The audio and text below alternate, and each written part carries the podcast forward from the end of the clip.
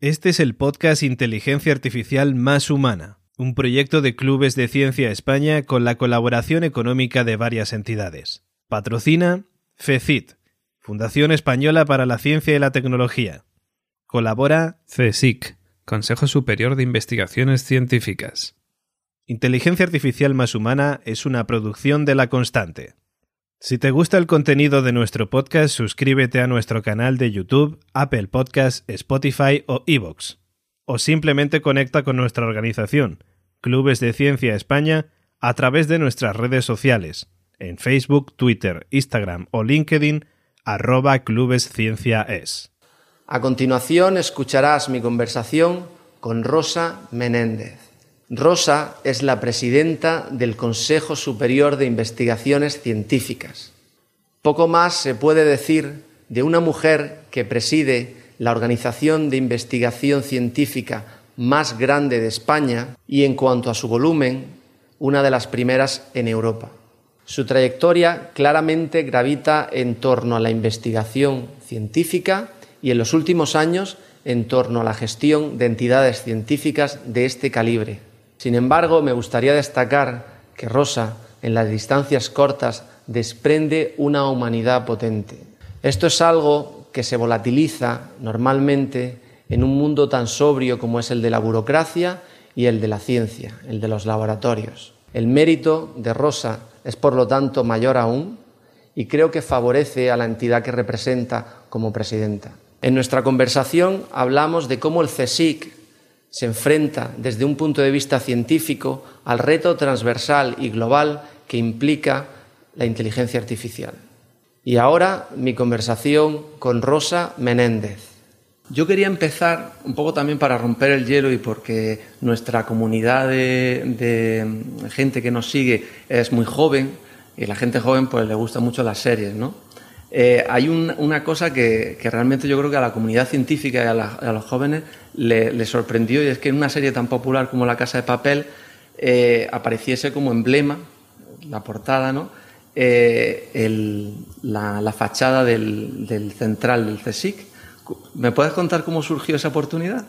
Eh, la, oportunidad es simplemente porque tiene cierta similitud o analogía con la Casa de la Moneda y como está situada, digamos, en una calle céntrica de Madrid y con mucha circulación, el rodaje resultaba prácticamente imposible. Y se habló con el CSIC en aquel momento y entonces se les autorizó a grabarlo aquí. Elegiste estudiar química orgánica. Eh, eh, ¿qué, te llevó a, decidirte por, esa carrera y no otra? El decidirme por la carrera de químicas fue un profesor, un buen profesor en el bachiller. Me gustaba la física, la química, las matemáticas. Eh, la Facultad de Ciencias estaba Oviedo, de la Universidad de Oviedo tenía una Facultad de Ciencias y de hecho se podía cursar químicas y bueno, fue digamos el factor detonante, pero podía haber hecho igual matemáticas o físicas. Visto ahora en retrospectiva, creo que matemáticas y químicas sí, pero lo de físicas ya lo veo como más abstracto y posiblemente fuese, eh, me resultase más complejo, no me gustase tanto. Y luego en la segunda parte, química orgánica, pues más o menos lo mismo. En la facultad, en aquella época, pues teníamos dos últimos años de especialización. Podías especializarte en química orgánica, analítica, inorgánica. Y tuve la suerte de coincidir también con un equipo joven de profesores del grupo del profesor eh, Barluenga, que eran unos entusiastas, y entonces era trabajar la síntesis química sobre el papel casi como si estuvieses en el laboratorio, y me entusiasmó la temática. Fíjate que has mencionado eh, al principio un profesor, que fue el que te... A mí el papel eh, del mentor en el mundo científico, de esa persona que te transmite ya no solo conocimiento, sino ciertos valores y entusiasmo, parece fundamental, ¿no te parece? Yo creo que es importante desde los inicios, desde, digamos, desde, pequeñitos, el tener buenos maestros, buenos profesores. Yo creo que la docencia eh, en este país hay que darle más fuerza, más peso y valorarla. Y luego, desde luego, cuando empiezas la carrera científica, el papel del mentor es fundamental, que no sea simplemente una persona que te dirige un trabajo, sino que te transmita entusiasmo y que te apasione y que te enamores de ese trabajo que estás haciendo, que despierte tu creatividad. Sí, sí, sin duda. Eh, bueno, luego eh, proseguiste un poco tu carrera investigadora, incluso te llegaste a subir a la, ola del, grafeno, ¿no? que fue un boom hace en torno a 10, 15 años a nivel de investigación. Eh, es un material que tiene muchísimas propiedades eh, novedosas o, innovadoras. y esto hay una cosa que le pasa a los científicos, ¿no? que es que se enamoran de lo que están haciendo ¿no? y empiezan a encontrar, eh, pues, a decir, pues es que a mí me encanta esto porque tiene este tipo de particularidades. A, ti el grafeno, ¿qué, suponía para ti el grafeno a nivel, digamos, de un material eh, novedoso? Eh, yo del grafeno había oído hablar ya hace antes, digamos, de comenzar a trabajar con el grafeno en 2010, 2009, 2010, porque los, que los científicos que estamos implicados en materiales de carbono, materiales grafíticos, las capas eh, de grafito que integran el grafito siempre se han denominado grafénicas. Lo que no existía en aquellos tiempos o no se conocía era la posibilidad de separar una capa de grafito de forma aislada, que es lo que constituye el grafeno. Yo comencé a trabajar en grafeno justo después de haber estado en la vicepresidencia de investigación en esta institución, en esta casa a la vuelta a mi lugar original, al Instituto Nacional del Carbón, y surgió por invitación, digamos, de, de colaboración con otros científicos, con el profesor Abelino eh, Corma, estaba también implicado Luis Oro y bueno, eh, científicos de distintos organismos, universidades y de el CSIC y organizamos un proyecto conjunto con unos objetivos muy claros y definidos que era la eliminación de eh, contaminantes, el diseñar eh, materiales con, unas propiedades específicas, catalizadores, que fueran capaces de eliminar eh, de forma selectiva los distintos productos que se generaban durante estos procesos de conversión.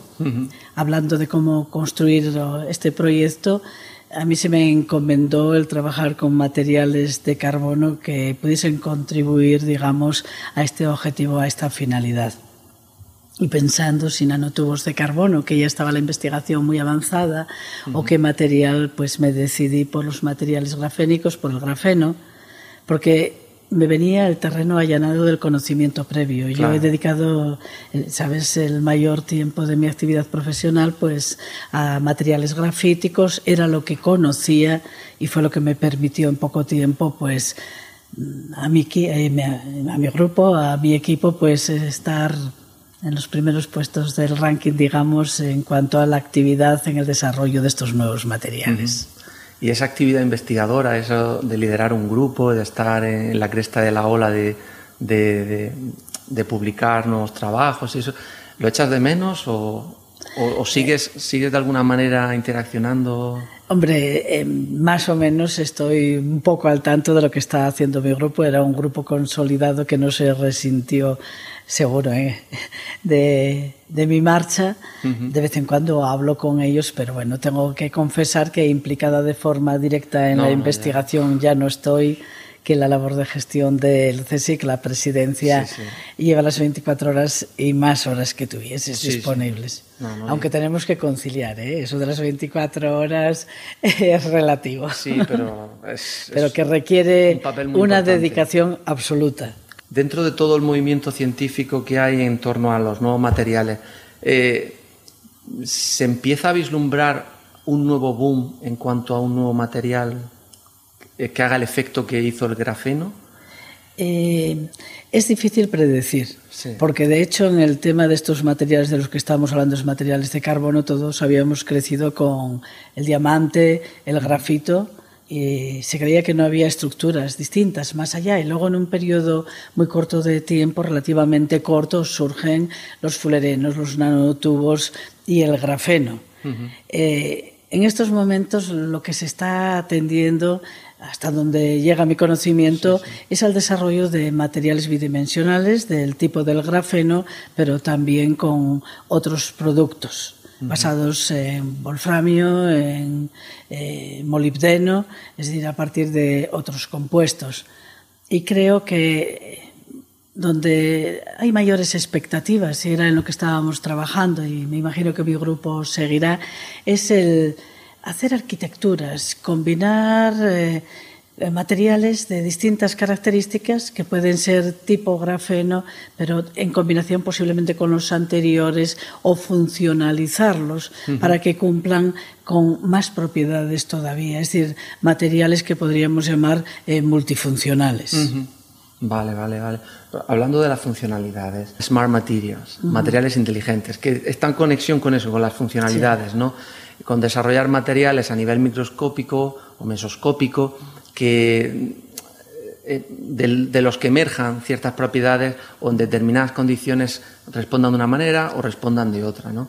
Y en el mundo de, claro, yo trabajaba con materiales blandos. En el mundo de los materiales duros, que me imagino que es donde tú trabajabas más, eh, también existe el concepto de Smart Materials, ¿no? Sí, en nuestro campo los Smart Materials van ligados con lo que te he comentado anteriormente. Ajá, con esas ¿eh? funcionalidades. Exactamente, y combinar materiales de distintas propiedades, distintas características que además tengan un efecto sinérgico que cuando se combinan no solamente aportan las propiedades individuales de cada uno, sino que incluso las mejoran y se crean nuevas propiedades. Uh -huh. Vale, vale. Bueno, pues hablando de smart, de inteligente, pues quería pasar un poco a hablar de, lo que hay en la cúspide de la inteligencia, que es la, la inteligencia humana, ¿no? Eh, hay una, una conversación a nivel mundial sobre inteligencia artificial, desde muchos puntos de vista, desde muchas áreas, desde la industria, desde la investigación. Eh, a nivel personal tuyo, obviamente no, no, no, te has dedicado profesionalmente a la investigación en ese área, pero ¿cuál es tu impresión de, de esa conversación que hay a nivel mundial sobre este tema? Hombre, es eh, un área que, que nos preocupa, que estamos pendientes, que el CSIC dedica esfuerzo y que tiene también muy buenos científicos. Este año el Instituto de Inteligencia Artificial de Barcelona cumple 25 años, es decir, que no es un tema nuevo para mí, para nosotros, eh, para la institución. Inicialmente se dedicó fundamentalmente a robótica, pero se han hecho grandes avances, grandes eh, procesos con el desarrollo de nuevas técnicas relacionadas con aprendizaje automático y computación, con lo mm. cual esto ha tenido una repercusión tremenda y se han conseguido, se están consiguiendo grandes avances en la ciencia de datos, que hace pues que pueda tener aplicación en campos eh, como relacionados con materiales, farmacología, por poner algún ejemplo. Uh -huh. Vale. Y, y, y, así a nivel muy personal, muy personal, ¿qué, qué, te, ¿qué, te, inspira este movimiento científico? Porque por una parte uno puede ser como muy optimista y decir, jolines, que se está eh, mezclando de alguna manera el mundo de la industria, que es donde más tira a nivel económico, con el mundo de la investigación, pero por otra parte también da mucho miedo eh, pues cualquier cosa nueva, la verdad. Hombre, todos los avances tecnológicos pueden influir respeto en un momento determinado, pero hay que hacerlo pues, con responsabilidad, con criterio y además eh, ser capaces de evaluar y juzgar. Yo en esto estoy plenamente confiada a nivel de institución porque tenemos grandes expertos en inteligencia artificial. Yo tengo un apoyo incondicional que es mi vicepresidente de investigación científica y técnica, mm. que tiene conocimientos en el campo y desde luego ya ha tenido pues proyectos europeos y es una persona muy activa y próxima, por lo menos, y relacionada, aparte de unos científicos eh, que gozan de mi máxima confianza. Eh, de hecho, en el 80 aniversario del CSIC, que lo hemos celebrado el año pasado, hemos uh -huh. organizado debates sobre inteligencia artificial. Uh -huh. y desde luego ha sido eh, con gente, científicos no solamente del CSIC, sino también de otras instituciones y gente de las empresas. Se ha analizado eh, desde distintos ángulos, desde el punto de vista ético, las implicaciones, las consecuencias y se ha elaborado un documento en el que se recogen pues todas estas discusiones y desde luego que es algo yo diría inevitable y que además eh, es interesante, que va a traer consigo grandes beneficios porque liga con un buen número de campos y de hecho hemos firmado también un contrato con IBM para poder utilizar nuestros científicos el computador cuántico en Estados Unidos. Ah, sí, no lo sabía. Pues, sí. Pues no es exclusiva. ¿no? Vamos, que nos preocupamos de todos los temas. Eh, es súper transversal. la temática de la inteligencia artificial. Exactamente, y tenemos unos científicos excelentes en el campo de. Eh, ligan pues con la robótica, eh, con sensores, yo qué sé, es, se entrecruzan distintas disciplinas. ¿Y, y cuándo fue la primera vez que escuchaste, si recuerdas, la palabra inteligencia artificial y qué te inspiró Hombre, yo la última vez creo que eh, ha sido... la primera, la primera. ah, la primera. pues cuando estaba en Junta de Gobierno, que no recuerdo exactamente en qué año fue, fue con la presidencia de Carlos Martínez. Yo había estado ya en Junta de Gobierno del CSIC y el Instituto de Inteligencia Artificial de Barcelona, pues ya existía y fue cuando empecé a tomar contacto con, pues, con otras áreas distintas a la mía propia. Claro, claro. ¿Y qué eh, la primera eh, idea que te vino a la cabeza cuando lo escuchaste? Pues eh, ¿La que yo, yo, la ciencia siempre la veo como un apoyo al desarrollo de, de la tecnología para innovar y que pueda llegar a la sociedad. Y es el combinar nuestra capacidad, digamos, intelectual del cerebro, pues con una inteligencia que surge del desarrollo del conocimiento y que bien utilizada tiene que tener unas consecuencias positivas. Vale, vale. Eh, y ahora hablando a nivel de España y sobre todo desde el punto de vista del CSI, eh, ¿qué peso específico está ganando este área, la inteligencia artificial, con respecto a hace, no, no 25 años, pero hace una década? Que no estaba tan en boga a nivel, sobre todo de la industria, de, demandar tanto servicio en ese sentido. Aparte de la actividad que se viene desarrollando en nuestros centros, eh, desde aquí estamos intentando pues potenciarlo, apoyarlo. Eh, participamos en la estrategia del Ministerio sobre Inteligencia Artificial. Eh, además de esto, pues tratamos también de apoyar eh, con personal y también con financiación en la medida que se puede, eh, iniciativas de este tipo, porque entendemos que ahí está el futuro y que el CSIC tiene que estar en la investigación frontera, la investigación que mira hacia el futuro. sin duda. Te quería preguntar también eh, a nivel de talento investigador. Una de las cosas que yo personalmente siento que está pasando y es que la industria están demandando mucho eh, talento que tenga un perfil como el que en el mundo de la investigación eh, se demanda. Gente con, que resuelve problemas, como científicos, ¿no? Por eso también ha surgido ese, nuevo perfil del científico de datos, ¿no? Desde ese punto de vista, pues la, industria está trayendo mucho ese talento. Eh, en una institución tan grande como el CSI, ¿vosotros habéis notado en los últimos años algún tipo de, eh, carencia en ese sentido, como que se están migrando el talento investigador a, otras, a otros sectores?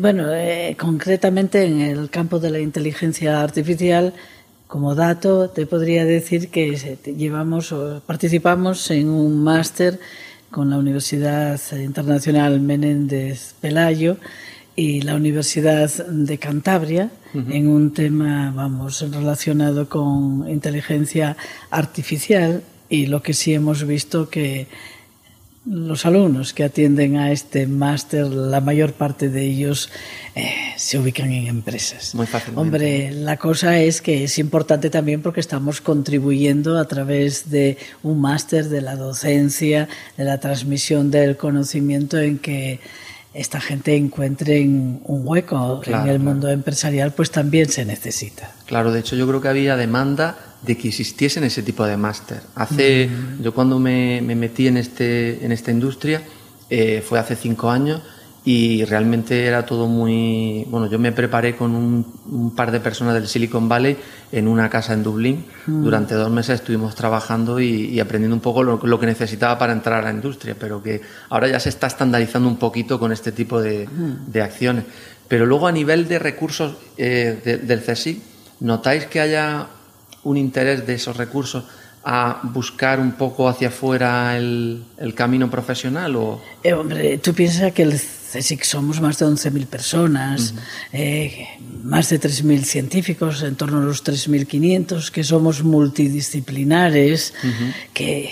eh, Quiero decirte, la inteligencia artificial es importante, desde luego, entre, la- está entre las estrategias del CSIC, pero que tenemos muchas otras, Claro, claro. que tenemos que mirarlo también de una forma global, de conjunto. ¿eh? No, sin duda, sin duda.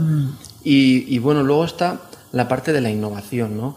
En el mundo de hoy en día yo creo que hay más que, más que nunca una demanda muy grande de innovación, ya sea porque venga del, de la investigación o incluso venga de las, de la- de las, de las corporaciones. Eh, desde ese punto de vista, el, CSIC, pues obviamente generan conocimiento. En, CSIC eh, generáis mucho conocimiento porque eso es lo que se hace desde el punto de vista científico. Eh, pero cada vez eso es más veloz, ¿no? Hay como más una demanda de, de- de una mayor velocidad. ¿Cómo, ¿Cómo se posiciona el CSIC para poder dar ese... El CSIC Abastecer. tiene una vicepresidencia adjunta a la vicepresidente a la vicepresidencia de investigación que se dedica todo este personal, todo este equipo, lo que es a la transferencia del conocimiento, a la innovación. Eh, se hace un esfuerzo grande en todos los sentidos, eh, digamos, en temas de pasar este conocimiento a las empresas.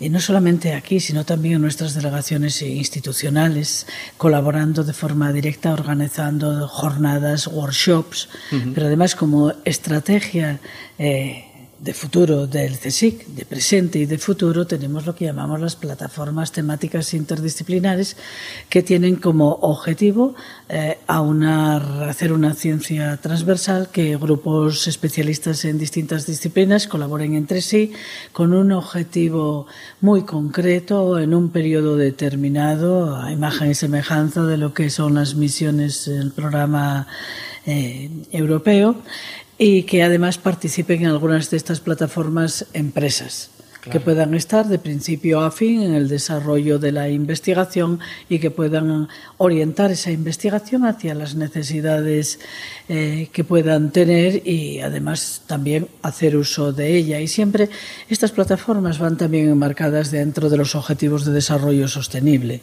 ¿eh? De, cero, océanos limpios, hambre cero, cambio climático y demás. Bueno, o sea que tenéis ahí una estrategia de innovación abierta, Sí. donde integráis en esas plataformas otros agentes que pueden... Bueno, intentamos que se integren te- otras instituciones. Eh, De momento hemos arrancado con grupos del CSIC y viendo que funciona, porque era una experiencia nueva, y con empresas intentamos también eh, que participen en administraciones, eh, el Ministerio de Pesca, eh, eh, correspondiente a Agricultura y Pesca. Y también, pues, desde luego, se abrirá a universidades y a otros organismos públicos de investigación. Y, y- y luego, eh, a nivel estratégico, mm, mencionabas antes que no solo el foco está en la inteligencia artificial, hay otro tipo de áreas del conocimiento que para vosotros son importantes. Bueno, no es que sean para vosotros, es que es la realidad, ¿no? No, no se puede apostar a una, a una sola carta. ¿Cómo estratégicamente distribuís un poco eh, a nivel presupuestario y a nivel de esfuerzos? ¿Cómo distribuís ese... ¿Os basáis en, en cuáles son las tendencias eh, a nivel de Producto Interior Bruto de España? O, o- No, eso te lo, voy- te lo digo muy directamente y muy Vale. fácil. El CSIC tiene un presupuesto anual, pero en este presupuesto va incluido, digamos, el dinero que nos facilitan desde el Ministerio, lo que es para funcionamiento, infraestructura de los centros, pero el dinero de investigación como tal, fundamentalmente, eh, nos llega del, de nuestros propios científicos, que puede ser a través de iniciativas eh, bottom-up, que surgen del científico, que son las mayorías, o otras que potenciamos y promovemos eh, desde aquí. Es decir, que viene a través de convocatorias públicas eh, competitivas a nivel autonómico, a nivel nacional, eh, a nivel europeo. Nos viene un componente importante de Europa, pero también de contratos y colaboraciones con empresas. ¿Eh? y luego, pues estos ingresos, digamos, eh, llevan acoplados unos costes eh, indirectos que se utilizan para mantenimiento también y van dirigidos en parte a los centros en los que se desarrolla la investigación y un porcentaje nos viene a, a la organización central y ese dinero es el que nosotros denominamos fondos propios que han sido generados por la propia institución, por nuestros científicos y que e intentamos que reviertan al máximo para tomar a nosotros medidas, actuaciones de cara a la mejora de los centros, personal, de establecer acciones puente cuando un proyecto termina y el otro, pues pasan posiblemente seis meses que salga la convocatoria, cuando hacemos convocatorias internas para ayudar a los centros a mejorar infraestructura, equipamiento.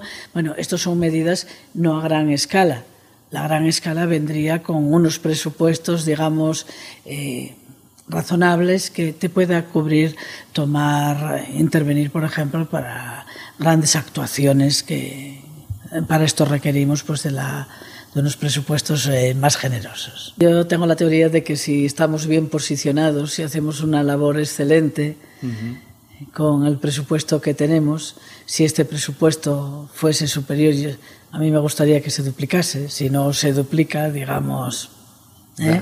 que sea superior al que tenemos, pues podríamos hacer aún más cosas. Y hay campos que necesitan una inversión importante en renovación de equipos, de instalaciones, si queremos continuar siendo competitivos a nivel internacional, a nivel europeo. Sí, sin duda. Es verdad que, que la, la carencia de cosas siempre agudiza el ingenio y ese músculo también hay que ejercitarlo. Sí, pero, pero, no decir que con lo que tenemos podemos hacer milagros. ¿eh? Los milagros eh, se pueden hacer, digamos, en un periodo corto, pero llega un momento en que se agotan. Ciencia y milagros no son palabras. El esfuerzo bien, pero acompañado de una financiación adecuada. Sí, y luego en, en términos de financiación está la palabra burocracia para mí la palabra burocracia y la palabra innovación son como antagónicas, o sea, está una en contra de la otra. Eh, eh, pero es cierto que uno tiene que tener ese tipo de, mecanismos burocráticos para controlar un poco la gestión del dinero, la gestión de los recursos. Eh, ¿Cómo se balancea eso? Y tú que tienes mucha experiencia en gestión. yo estoy intentando si te soy sincera, el evitar la palabra burocracia. Y, lo suavizo diciendo falta de agilidad administrativa. ¿eh? ¿no? Bueno, lo que quieras, pero que me ayuda pues a luchar y a continuar. Tiene que haber un control del gasto. Somos un organismo público de investigación. Nosotros somos los primeros que tenemos, eh, que consideramos que esto debe eh, de existir, pero tiene que ser un control ágil un control que no sea auditoría tras auditoría, que se tarde mm, tiempos en que se ejecute. De ahí que, es decir, que tú sabes que es una agencia y la creación de la agencia fue en, esta, con este objetivo de eh, flexibilizar, digamos, lo que es la gestión, hacerla más cómoda. No que no exista control, eh, sino que no se cargue al científico y a la propia institución de dedicar muchas horas de trabajo a la parte administrativa, de papeles, de justificaciones, eh, que, el científico pueda dedicarse a pensar y a trabajar en el laboratorio, que es lo que tiene que hacer. Y cuando llegamos al cargo, en la toma de posesión, yo lo he, dicho y seguimos en la misma idea, que tenemos que ser facilitadores, facilitar la, la actividad, la labor de nuestros científicos. Esto pues yo confío en que se resuelva en un periodo corto de tiempo, se están poniendo las vías o digamos los elementos necesarios y que se puede hacer. Sí, sí, yo no tengo duda que eso, sobre todo la mentalidad de, que, tú, que tú planteas, que es la de, de, de, trabajar en esa línea. De, Pero dependemos de otros, ¿entiendes? Se depende de eh, otros ministerios, no es solamente ciencia e innovación, se depende de función pública, se depende de Hacienda y bueno, tiene que haber una comunicación directa entre todos para hacer las cosas bien y de forma ágil. Sí, sí. Vale, pues eh, bueno, eh, yo quería también comentarte una cosa que, que hablábamos fuera del micro antes y es que pues te conocí en un lugar bastante raro para, para los, eh, los científicos encontrarse, ¿no? que fue en las criptas de una, de una basílica en Mérida, la Basílica de Santa Eulalia, y fue una casualidad. De hecho, yo creo que había solo dos grupos, tú con tu grupo y yo con, con, el mío. Eh, es cierto que, que los científicos pues eh, se le pone el estigma de que se dedican a su laboratorio, a su ciencia, a sus estudios. Pero, por otra parte, yo mm, em, eh, siempre abogo por lo de abrirse un poco a la mente a, las humanidades, ¿no? A, otro tipo de disciplinas que también pueden ser científicas, como la antropología, la historia. Eh, yo me imagino que eres una persona también muy abierta en ese sentido y que te gustan otras cosas, aparte de la ciencia y de la gestión, ¿no? Bueno, eh, como presidenta del CSIC puedo decirte que para mí humanidades sociales son ciencia también. Y es una ciencia eh, que en estas plataformas de las que te hablaba también participan. ¿eh? cuando hablamos de arqueología, antropología, etcétera, etcétera, pues yo creo que es importante. Es importante conocer la historia, es importante conocer los restos que tenemos, la arqueología. Es importante saber eh, sobre nuestro pasado, de dónde venimos eh, y cómo ha evolucionado para actuar mejor sobre este presente que tenemos ahora entre manos y también canalizar de forma posiblemente más adecuada, no sé si más inteligente, pero organizar eh, nuestro futuro. A mí las humanidades eh, siempre me han atraído. Hubo un momento en mi vida, te he dicho que había hecho químicas por un profesor, pero hubo un momento en aquella época teníamos bachiller elemental y bachiller superior. Yo tenía la intención de ir por letras, que se decía. Y como en el colegio en el que estaba no había letras, hice ciencias, pero hubo momentos en que pensé hacer eh, filosofía. Posiblemente también porque tuve un profesor de filosofía que era excelente y nos metió lo que es en el puro razonamiento de una forma increíble. Me gusta la pintura. De hecho, mm. yo pintaba y hacía retratos y sigo visitando galerías, museos, exposiciones. Me gusta la historia, me gusta el arte y posiblemente ahora me guste hasta más las disciplinas que eh, menos se relacionan conmigo porque te dan, aprendes más y ves hasta pueden, las entiendes mejor gracias a, a, los científicos que tengo en la casa que me están ayudando. Claro. Fíjate, yo tengo esa sensación también personalmente. Mm. Eh, yo me encuentro que dedico muchas horas al entorno científico, a hablar con científicos o con gente tecnóloga eh, y, y de alguna manera como tubo de escape Eh, busco otras disciplinas que no que en, principio no me aportan nada a nivel mm. profesional, entre comillas, pero sí que me, desahogan un poco de esa otra mm. presión y me abren la mente mucho más, que eso es muy importante. A mí, eh, vamos, lo hago a nivel personal, pero como presidenta del CSIC también entra dentro... Eh, digamos, de mi trabajo, el, tratar de entender, eh, no llegaré a conocer en profundidad, pero sí tener un conocimiento de, las otras disciplinas y puedo decirte que, lo disfruto. Esta conversación que estamos teniendo la vamos a desplegar por plataformas eh, tecnológicas como YouTube, Evox, Spotify, o sea, plataformas de, eh, online. En esas plataformas hay algoritmos de inteligencia artificial que van a procesar la información con diferentes objetivos. Entonces, de alguna manera, esta conversación que estamos teniendo... No me asustes. Eso es una realidad. Eso es una realidad. De alguna manera, esta conversación que tenemos no solo va a interaccionar con la gente que de manera pasiva escuche esto, sino con esos algoritmos. Y la pregunta es, con el objetivo que quisieses, ¿qué le dirías? ¿Qué querrías transmitirle a esos algoritmos?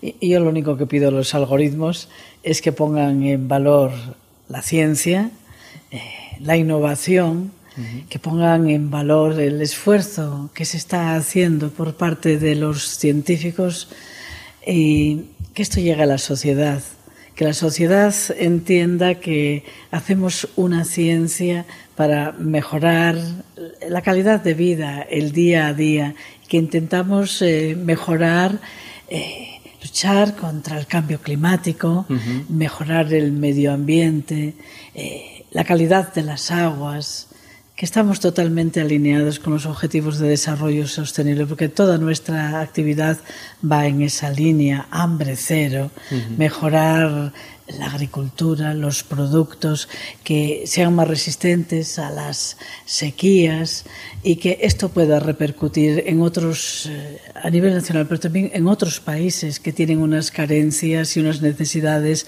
muy superiores a las nuestras, que la tecnología que desarrollamos en el CSIC contribuye a mejorar la calidad de agua a través de los materiales en Etiopía, que estamos montando plantas de depuración, eh, que la ciencia sirve para, gracias a la ciencia, se desarrollan nuevos fármacos, se combaten eh, las enfermedades, que tenemos una población en España eh, de una edad media muy alta y que tenemos que luchar por un envejecimiento saludable, eh, luchar y mejorar la calidad en el sentido de las enfermedades degenerativas están causando, yo no sé si decir estragos, pero que deben de ser consideradas en este país, que la ciencia está al servicio de la sociedad y desde luego a disposición de las empresas para innovar y mejorar la tecnología española.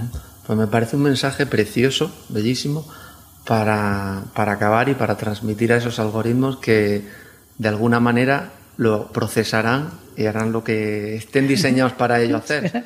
Espera ver el resultado. Bueno, pues eh, sin más, te quiero agradecer muchísimo, profundamente, el tiempo que me has dedicado a, mí y a, mis, eh, y a los espectadores de, de este proyecto y sobre todo agradecerte también esa calidad humana que desprende y que también es muy necesaria para poder llegar a comunicar las cosas que comunicas. Eh, muchas gracias a ti. Gracias por contribuir a que la ciencia se divulgue y llegue a más gente.